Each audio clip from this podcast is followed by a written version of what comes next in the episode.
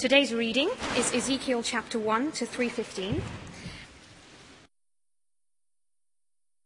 In the thirtieth year, in the fourth month, on the fifth day, while I was among the exiles by the Kebar River, the heavens were opened, and I saw visions of God. On the fifth of the month, it was the fifth year of the exile of King Jehoiachin, the word of the Lord came to Ezekiel the priest, the son of Buzi, by the Kebar River in the land of the Babylonians. There the hand of the Lord was upon him. I looked, and I saw a windstorm coming out of the north, an immense cloud with flashing lightning and surrounded by brilliant light. The center of the fire looked like glowing metal, and in the fire was what looked like four living creatures. In appearance, their form was that of a man, but each of them had four faces and four wings. Their legs were straight. Their feet were like those of a calf and gleamed like burnished bronze. Under their wings, on their four sides, they had the hands of a man. All four of them had faces and wings, and their wings touched one another. Each one went straight ahead. They did not turn as they moved. Their faces looked like this. Each of the four had the face of a man, and on the right side, each had the face of a lion, and on the left, the face of an ox. Each also had the face of an eagle. Such were their faces. Their wings were spread out upwards. Each had two wings, one touching the wing of another creature on either side, and two wings covering its body. Each one went straight ahead. Wherever the Spirit would go, they would go, without turning as they went. The appearance of the living creatures was like burning coals of fire or like torches. Fire moved back and forth among the creatures. It was bright, and lightning flashed out of it. The creatures sped back and forth like flashes of lightning. As I looked at the living creatures, I saw a wheel on the ground beside each creature with its four faces. This was the appearance and structure of the wheels. They sparkled like chrysolite, and all four looked alike. Each appeared to be made like a wheel intersecting a wheel. As they moved, they would go in one of any of the four directions the creatures faced. The wheels did not turn about as the creatures went. Their rims were high and awesome, and all four rims were full of eyes all around. When the living creatures moved, the wheels beside them moved. And when the living creatures rose from the ground, the wheels also rose. Wherever the Spirit would go, they would go, and the wheels would rise along with them because the spirit of the living creatures was in the wheels. When the creatures moved, they also moved. When the creatures stood still, they also stood still, and when the creatures rose from the ground, the wheels rose along with them, because the spirit of the living creatures was in the wheels. Spread out above the heads of the living creatures was what looked like an expanse, sparkling like ice and awesome. Under the expanse, their wings were stretched out one towards the other, and each had two wings covering its body. When the creatures moved, I heard the sound of their wings, like the roar of rushing waters, like the voice of the Almighty, like the tumult of an army. When they stood still, they lowered their wings. Then there came a voice from above the expanse over their heads as they stood with lowered wings. Above the expanse over their heads was what looked like a throne of sapphire, and high above on the throne was a figure like that of a man. I saw that from what appeared to be his waist up, he looked like glowing metal, as if full of fire, and that from there down he looked like fire, and brilliant light surrounded him.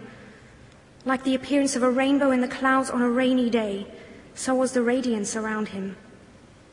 This was the appearance of the likeness of the glory of the Lord. When I saw it, I fell face down, and I heard the voice of one speaking. He said to me, Son of man, stand up on your feet, and I will speak to you. As he spoke, the Spirit came into me and raised me to my feet, and I heard him speaking to me. He said, Son of man, I am sending you to the Israelites, to a rebellious nation that has rebelled against me. They and their fathers have been in revolt against me to this very day. The people to whom I am sending you are obstinate and stubborn. Say to them, this is what the sovereign Lord says. And whether they listen or fail to listen, for they are a rebellious house, they will know that a prophet has been among them. And you, son of man, do not be afraid of them or their words. Do not be afraid. though their briars and thorns are all around you, and you live among scorpions. Do not be afraid of what they say, or terrified by them, though they are a rebellious house. You must speak my words to them, whether they listen or fail to listen, for they are rebellious. But you, Son of Man, listen to what I say to you. Do not rebel like that rebellious house.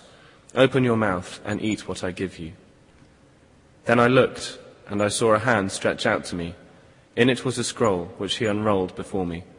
On both sides of it were written words of lament and mourning and woe. And he said to me, Son of man, eat what is before you, eat this scroll, then go and speak to the house of Israel. So I opened my mouth, and he gave me the scroll to eat. Then he said, then he said to me, Son of man, eat this scroll I am giving you, and fill your stomach with it. So I ate it, and it tasted as sweet as honey in my mouth. He then said to me, Son of man, go now to the house of Israel and speak my words to them. You are not being sent to a people of obscure speech and difficult language, but to the house of Israel, not to many peoples of obscure speech and difficult language, whose word, words you cannot understand. Surely if I had sent you to them, they would have listened to you. But the house of Israel is not willing to listen to you because they are not willing to listen to me. For the whole house of Israel is hardened and obstinate. But I will make you as unyielding and hardened as they are. I will make your forehead like the hardest stone, harder than flint. Do not be afraid of them or terrified by them, for they are a re- rebellious house. And he said to me, Son of man, listen carefully and take to heart all the words I speak to you. Go now to your countrymen in exile and speak to them Say to them, This is what the sovereign Lord says, whether they listen or fail to listen. Then the Spirit lifted me up, and I heard behind me a loud rumbling sound. May the glory of the Lord be praised in his dwelling place. The sound of the wings of the living creatures brushing against each other, and the sound of the wheels beside them, a loud rumbling sound. Then the Spirit lifted me up and took me away. And I went in bitterness and in the anger of my spirit with the strong hand of the Lord upon me.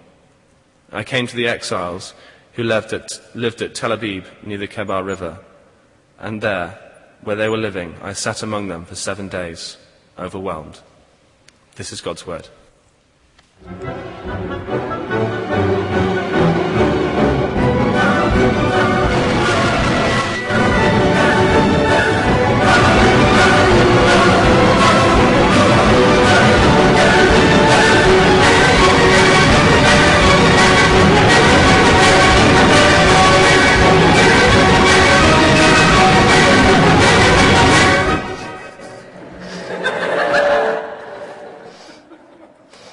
Now, it's not because I've um, taken to feeling like I'm a, a, boxer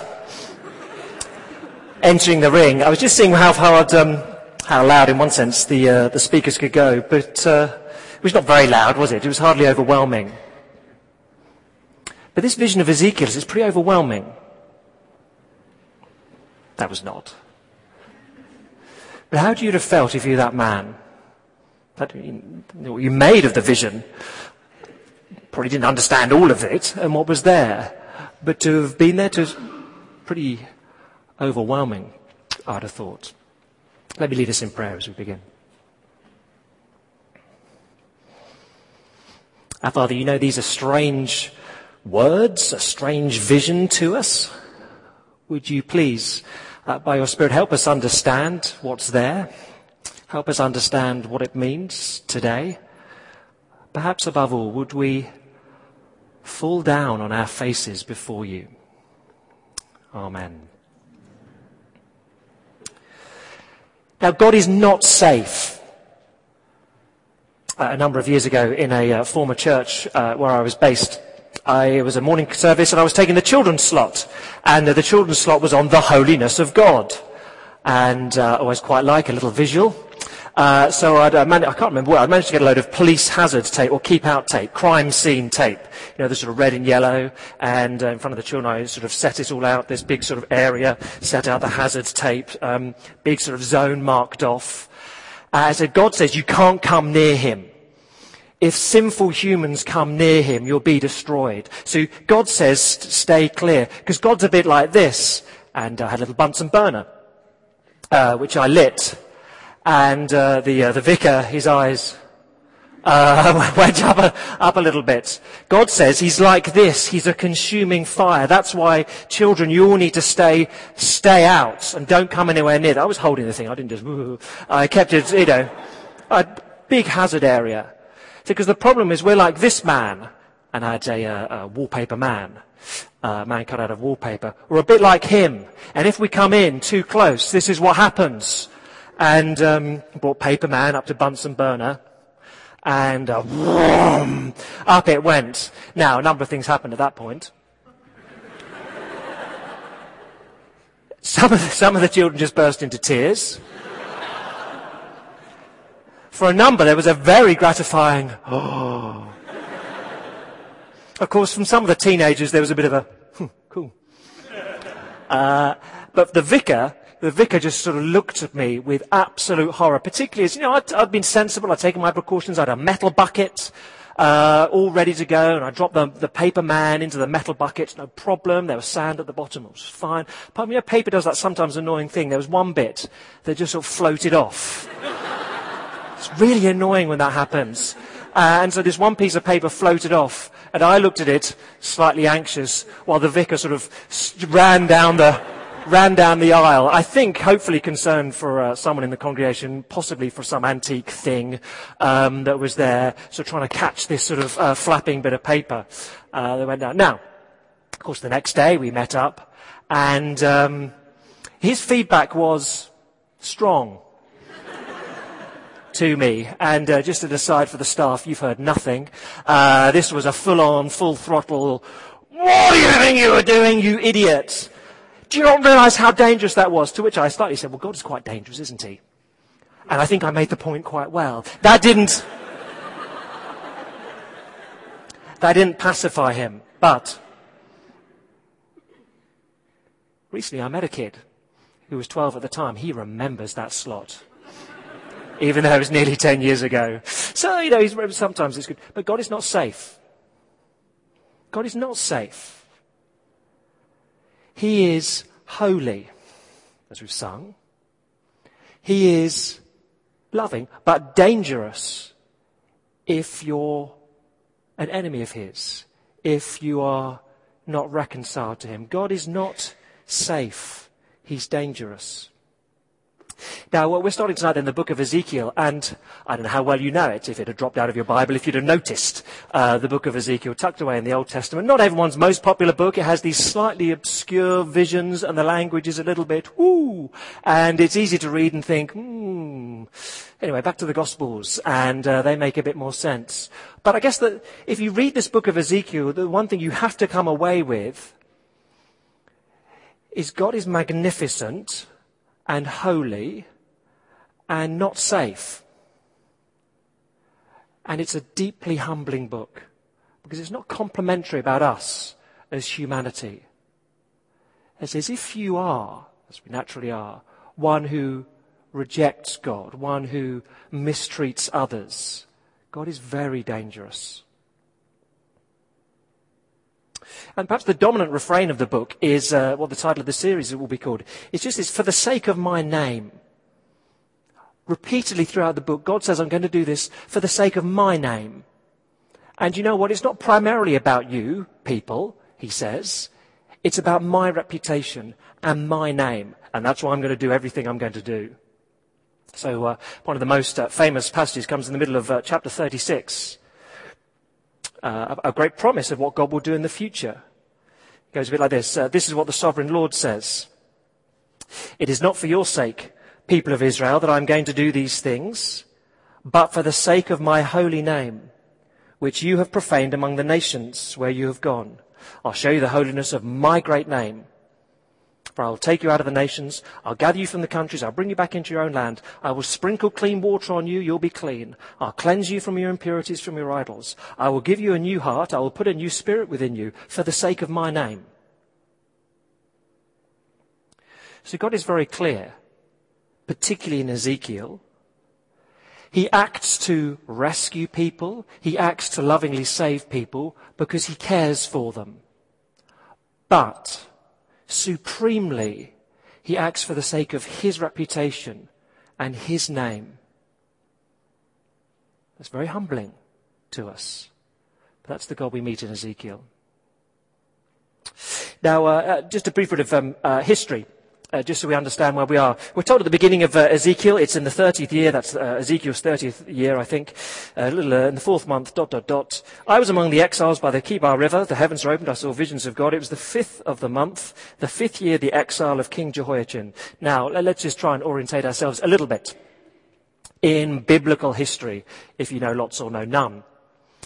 Uh, the Old Testament then primarily concerned with the Israelites, God's people, Israel and uh, all the way back in, uh, much earlier in the, uh, in the Old Testament, they become a nation living in a land.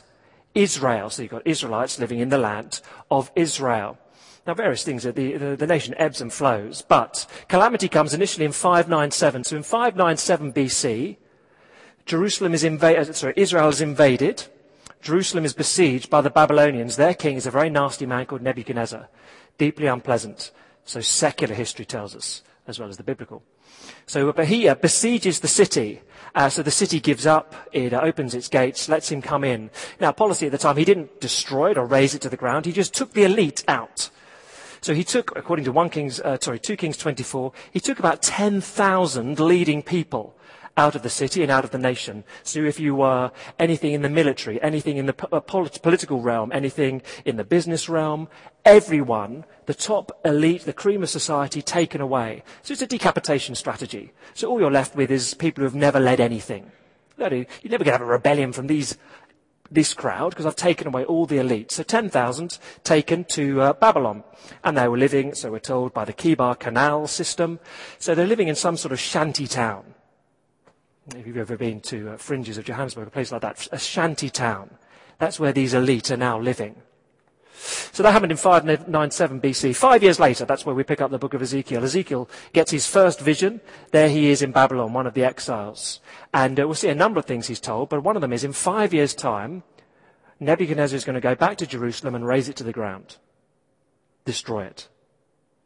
So for five years, Ezekiel gets this great message. Do you know what's going to happen, everyone?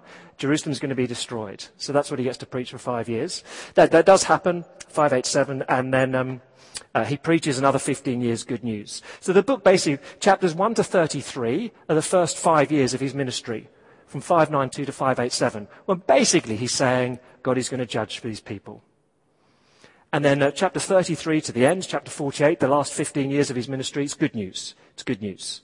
So uh, hold out for that. No, it's good news. Okay, so that's how the book slightly works.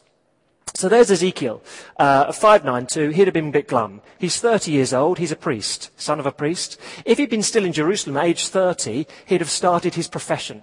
Age 30 is when you got to be uh, serving in the temple. So that would have been his graduation ceremony. That would have been his 21st birthday when he got a car. That would have been his first paycheck, all rolled into one, age 30. So it's his birthday perhaps. He's 30 years old and he thinks, what am I doing here? Where is God? God, you're meant to be ruler, of the, ruler over everything. You're meant to be sovereign over the whole earth. And yet your people are defeated in battle. We're living in a shanty town, conquered by this nasty man who is abusing us, Nebuchadnezzar. Why am I a believer in you? Now, the rest of the exiles, you get a similar sort of pattern. There's a mixture amongst them of foolish daydreams and despair. So number of them have a fool, foolish daydreams. Don't worry, don't worry. Next year we'll be back to Jerusalem. Next year God will send us home. And others say, no, it's hopeless, it's hopeless. God has abandoned us. There's nothing to do. We've just been left alone. Now, at that point, I'm not sure the, the, the, the gap between the 590s BC and, and the 21st century are that different because Christians also go through that sort of mixture, particularly in the West. Well, you know, um, soon, soon, and you get this, this, this craziness of yesterday. God is coming back on the, whatever it was, of May, yesterday at 6 p.m., no less. Uh, well, I mean, tragically deluded. And then some Christians just sink into despair. What's the point? What's the point? There's so few of us, really, compared to the rest of the world. So Ezekiel is preaching to a people who are both those, some with deluded hopes, many in despair. He himself probably pretty glum at his lot in life. And God says, Ezekiel, what I'm going to get, get you to do for the next five years is say to all these people, the 10,000 with you, don't put your hope in a return to Jerusalem.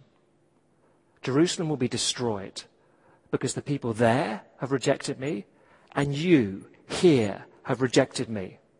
What you need to do is repent. For five years he gets that message. And as you started to hear in the, uh, the reading we had, the people are going to say, not interested. Shut up. What will keep him going? God gives him a very clear vision of who his God is in this uh, chapter 1. And the picture is largely this The Lord is coming in judgment. That's the picture of chapter 1. Uh, let's have a look at it. First, the Lord is coming in judgment. That's the picture of chapter 1. Now, I don't know what you made of the, uh, the, um, uh, the vision that was there. Let me try and break it down a little bit.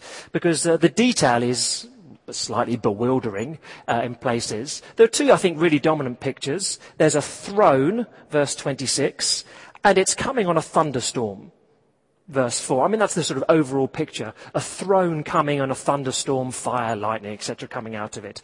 God is coming on a chariot to judge people who have rejected him. That's the picture overall. Let's try and break it down a little bit. Three little things. It goes a bit like this. First, then, he seems to be sovereign over all. I think that's the point of verses 5 to 14. That's all about the living creatures. You've got these four living creatures, and they're a bit like a man, but they've got four faces, and, well, it's all a bit confusing. Chapter 10 tells us they're cherubim. Now, I don't know what you think about angels and cherubim, sort of babies that have had a bicycle pump applied to them and harp shoved in their hands. But uh, the biblical picture is don't go near, they carry flaming swords. They, before you get anywhere near God, you'd encounter a cherub, a cherubim. So next time you say, oh, she's a lovely little cherub, isn't it? Think, you know, just imagine he whips out a sword and starts wielding around and ugh, don't tell that to the parents. The, um, but that's the picture. They're cherub. Now, and of course they, they look very strange. So they've got four faces. At verse 10 a man, a, a lion, an ox, an eagle. Now, what bonkers creatures are these? Now, to Ezekiel, I don't think it would have been that strange. He would have been well used wandering around Babylon to see gods, statues of gods that had the body of a man and the head of a bull, the body of a man and the head of an ox, the body of a man, head of an eagle. He'd have been quite used to those things. So it's a sort of familiar picture to him. The odd thing about his, these creatures have got four faces, and they can move in all directions. And the point seems to be then that, that they can look everywhere. They can look into the four corners of the earth. Nothing is hidden from them. They can move anywhere in any direction, a bit like a queen on a chessboard, and eh, no movement is restricted from them. It's very strange, these creatures. But I think that the main thing um, Ezekiel would have taken away from them is they're these creatures, but God is on top of them. So the gods of Babylon, these sort of bizarre creature things, God is on top of them. Perhaps it would have been a surprise to Ezekiel. God is there with him, with the Israelites, even in Babylon. Because God is not restricted to certain places and times. God is the ruler over everything. I think that's the point of these living creatures. So God is, He's sovereign over all. A second little thing, He's in motion among us. Verses uh, 15 to 21. Now the emphasis here comes on the wheels. Verse 16, this was the appearance and structure of the wheels, dot, dot, dot. Now, you've got to be a certain sort of person to get excited about wheels. Um, although, we, let's be honest, we have some here from Imperial College are engineers and could probably build them. And uh, if you wanted some time off from your revision, there you go. You could read Ezekiel and um, try and make a wheel.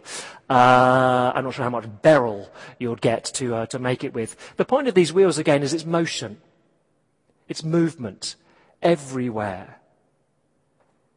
See, God, see, this this vision God has taken the, a traditional picture of a sort of God in Babylon, man, funny head, but he's put motion into it. So these creatures, they're on wheels. And the, the, the wheels have eyes, which just expresses knowledge. This is a, a, a throne that is constantly in motion. It's driven by the Spirit of God. So I guess if you'd have seen it, it would be a bit like um, some incredibly elaborate machinery. Have you ever been to a, a car factory or a, a, newspaper factory? It's just mesmerizing. I once been to a car factory and you wander in and and uh, all these sparks. It's quite mesmerizing, all these things whizzing so very, very quickly. Ooh, ooh, it's very, you know, very sort of interesting. But you get too close, you'd be in trouble. You stick a hand in, that would hurt. You know, printing presses, you see them, you know, and the, um, uh, you know, go to see pr- newspapers printed. The, the velocity of these things that they're churning out the newspapers is extraordinary. And it's that sort of picture. And the point is, God is on the move. It's not static. Is not fixed. God is not the sort of air traffic controller that is kind of watching and every now and again makes an announcement to flight 3972 and gets him to move around a little bit. He's not sort of, not sort of gently passive, shuffling the pieces. He's in motion. He's moving. God is active all the time. It's not like the Thunderbirds, just, oh, there's a disaster, I better get involved and rescue people. He's always active, always moving. Expect that. Ezekiel was being told, I am with you and I am in motion among you. What's that? My encouragement would be expect that. Expect God to be doing things. Expect Him to be active. And sometimes we just slightly lose that. I've had a funny old week. Just the number of people I've spoken to in conversation. You know, how's your week? Well, you know, it's been quite an interesting week. I was praying about my job and God answered all my prayers. It was very, very extraordinary, really. I wasn't expecting him to do that. Okay. I've had that similar conversation with about three people you know, my job was really just chaotic and I prayed about it and it's all come quite well, actually. You know, this terrible argument with my parents, I didn't know how I was going to see them. And I, actually, I prayed about it and they were really content and everything calmed down. It went really well. God is active. Those are small, small examples. But the picture here is God in motion. Don't expect too little from him. God is in motion amongst us, expecting to act. And last thing here, he's on a throne of glory verses 22 to 28. So uh, on top of the uh, the living creatures, there's a sheet of crystal. On top of that sapphire throne. On top of that's a man. He's glowing like metal. Uh, verse 27, full of fire, fire, fire. Slightly terrifying scene. And only right at the end does uh, Ezekiel kind of realize who he's meeting. Verse 28. This was, it's quite cautious here. This was the appearance of the likeness of the glory of the Lord. He doesn't say, I saw God. He says, I saw the, well, the appearance of the likeness of the glory of the Lord. He's putting distance between himself. He's saying, what I saw, I didn't see everything because I'd have been just destroyed. But God, God drew back the curtains a little bit. He let me see just a little bit of, uh, of what he's like. Just a little bit of his glory. I don't know if you ever saw years ago, most of you probably would have missed it, a film Cocoon. It's a very sweet film about uh, this uh, old age people's home. And in it there was a swimming pool, and then these cocoons appeared in this uh, swimming pool that had been dug up, and uh, eventually they're slightly cracked open, and out come these humans out of the cocoons. It's, oh, hello, you're sort of human looking, but they weren't, they were aliens. It's not a true story. The, um, uh, these aliens come out. And uh, at one point, uh, I think Richard Dreyfuss is one of the, uh, the sort of leading uh, actors in it. He says, "Can I, can I see what you're like, really? I mean, you know, arms and what what you look like." And the guy said, "You can't really. To see our beauty would destroy you." He said, "Go on, go on." And this is he just pulls open his eye a little bit, just to show a little bit of the white of the eye. This blinding glory. And Richard Dreyfuss says, ah, stop it, stop it, stop it, stop it. He said, well, I warned you, I warned you. You just saw a hint, just a hint of how glorious we are. Ezekiel's saying, I just saw the likeness of the appearance of the glory of God. I didn't see everything. Just a hint was what I saw. And so what does he do at the end of this? Well, he fell over. He collapsed on his face, and that seems entirely appropriate. Uh, years ago, uh, when I was a, a, university student, I spent one of my summer holidays uh, uh, in the States working on a summer camp. And lots of people here give up time to give a week for a summer camp. This was slightly different. This was a six-week camp, so about 500 children, 11 to 18, came for six weeks. And they all paid then about £6,000 to come for the six weeks. This was 20 years ago, so goodness knows what it costs now. Purpose-built campsite with a massive lake. I had an ice rink on site just for these six weeks. Just extraordinary amount of money in uh, Massachusetts, Berkshire Mountains. And uh, we arrived as staff a week before the children did to set a few things up. And we were told last year we were deemed the second best camp in the whole of the US. This year we're going to be the first. And as soon as that sort of, you know, there's money no object uh, being spent on this thing. It was very, very impressive. Now, towards the end of the, uh, the six weeks, every year there was Camp Olympics. And uh, the whole of the age spread 11 to 18 was uh, divided up into six teams.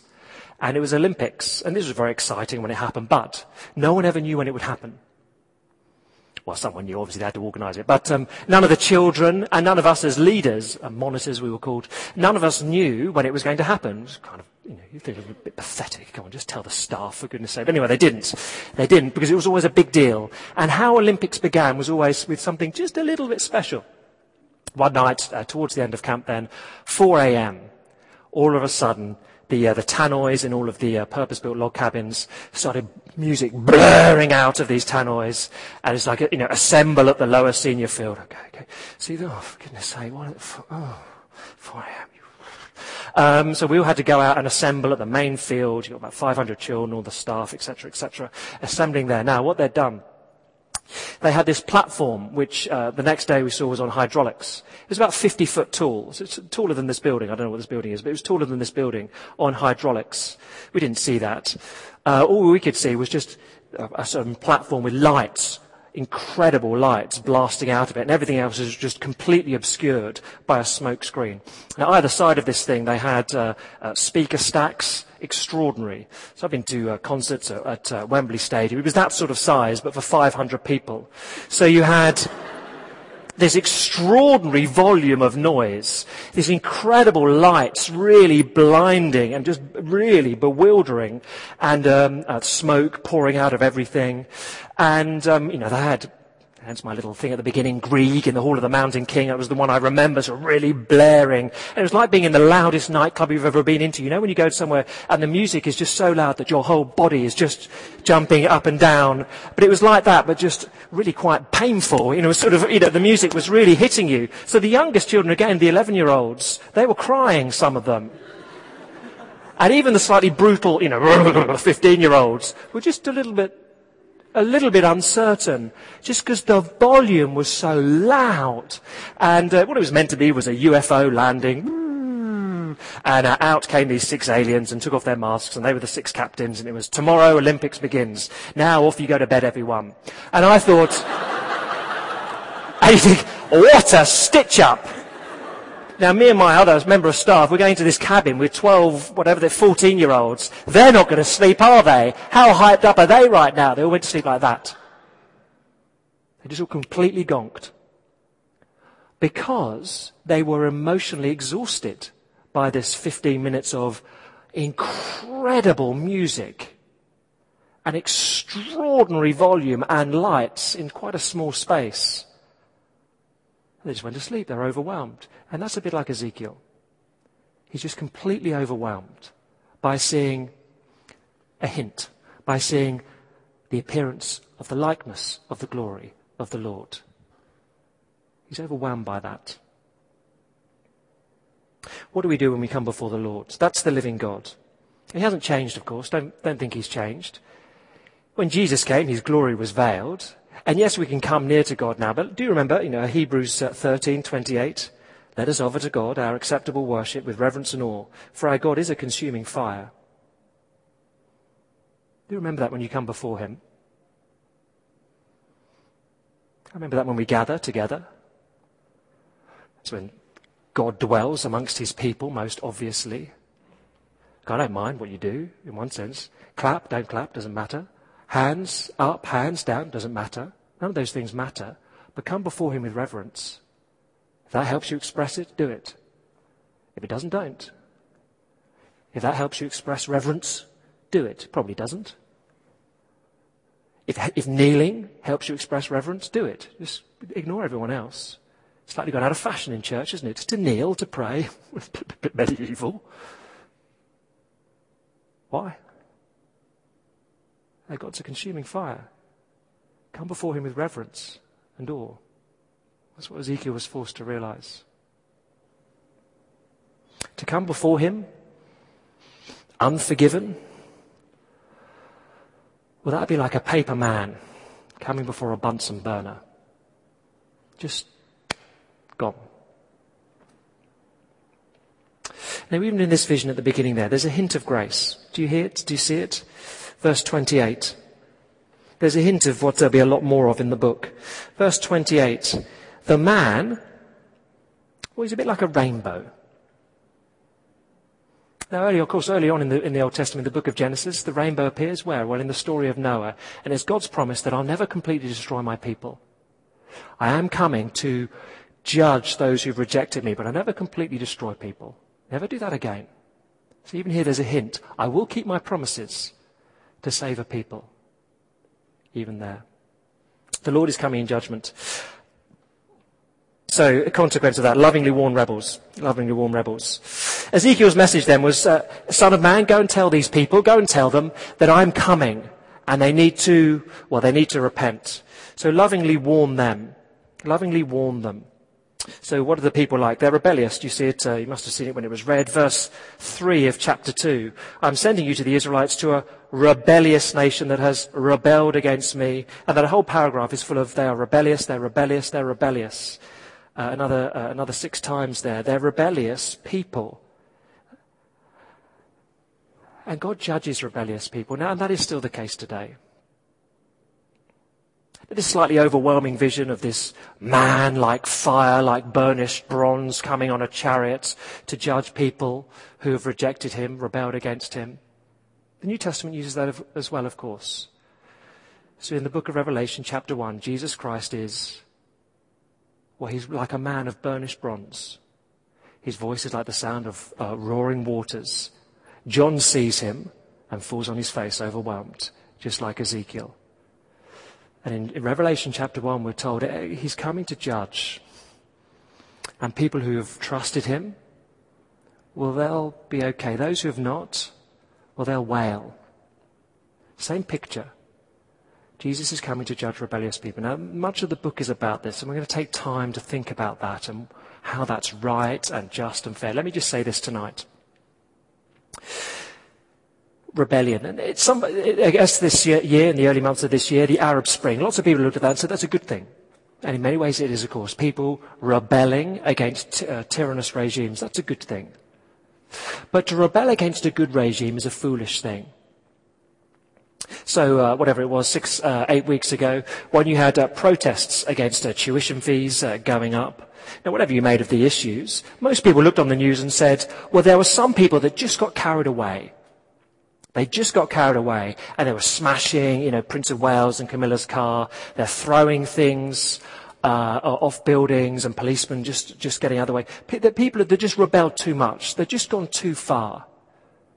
Most people would have said that. When you rebel against a decent regime which is under the rule of law and uh, largely administers justice, that's a foolish thing to do. And the biblical picture is that is what we've done. But against a perfect regime, a perfect king who does everything that is good for us and loves us. We've rebelled against him. That is a foolish thing to do. That leads to spiritual anarchy. It leads eventually to moral chaos. It's a foolish thing to do. And what people wanted back in those uh, riots was, was police to come and organize. Can we just restore order and discipline? And what God is saying, I'm going to come back and restore order and discipline by judging people who've rebelled against me. And so he says to Ezekiel, look, don't be afraid. Don't be surprised. Don't blend in. We won't look at those now. But don't be, what I need you to do, Ezekiel, is to tell people.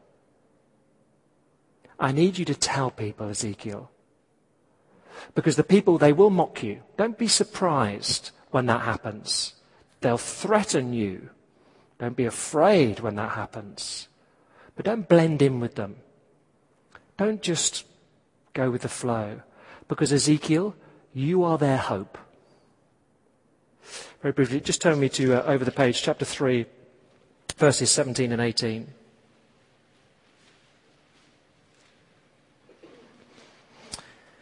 Son of man, I've made you a watchman for the house of Israel, so hear the word I speak and give them warning from me. When I say to a wicked man, you'll surely die, and you do not warn him or speak out to dissuade him from his evil ways in order to save his life, that wicked man will die for his sin, and I'll hold you accountable for his blood.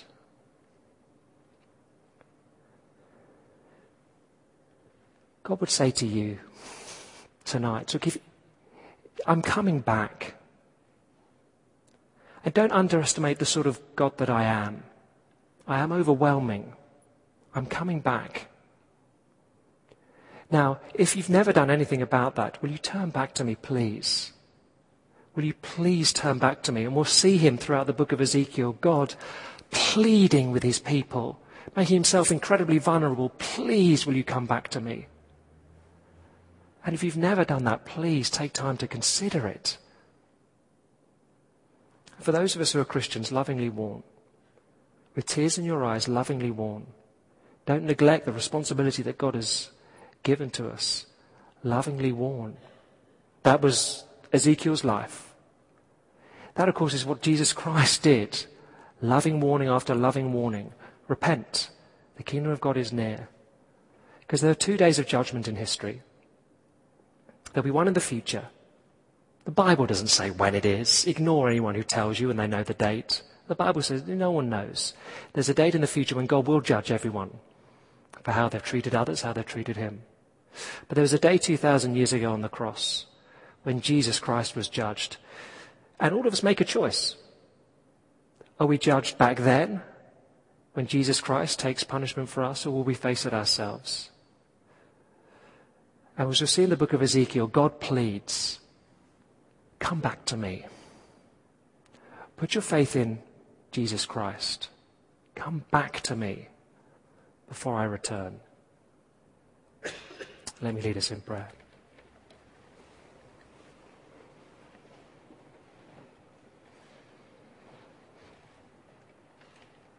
Loving Father, this is a somber vision. It is an overwhelming vision in many ways. Would we would we feel it? Would we know more of, understand a little bit more of the sort of God that you are? And so would we turn to you? If we're Christians, would we commit ourselves to telling others about you, a God who is returning, but a God who has already come in history to lovingly save and to lovingly warn? And would we do the same for the sake of your name? Amen.